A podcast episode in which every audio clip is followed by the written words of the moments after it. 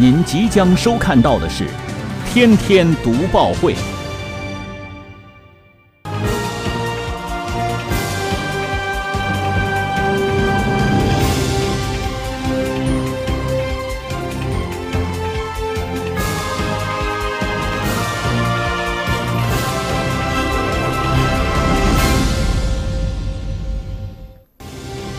新闻有态度，做有态度的新闻。观众朋友，大家好，欢迎收看今天的《天天读报会》节目，我是李锐。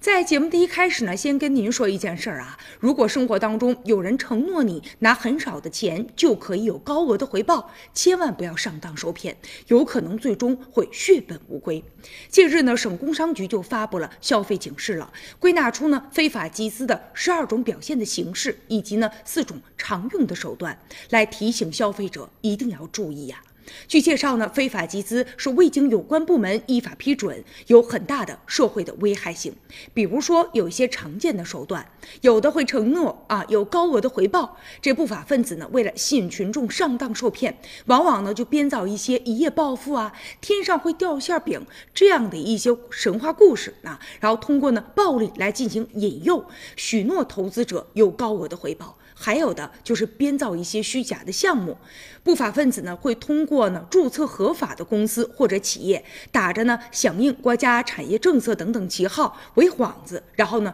虚构一些所谓的项目。还有就是啊会宣传在进行造势，比如说呢他们会骗取社会公众的信任，在宣传上也是啊舍得花钱一掷千金，往往有的甚至还去聘请一些明星作为代言，然后呢进行社会的捐赠。等方式来加大自己宣传的力度，来制造虚假的声声势，骗取大家的信任。所以说，今后咱们拿钱的时候，千万要小心啊！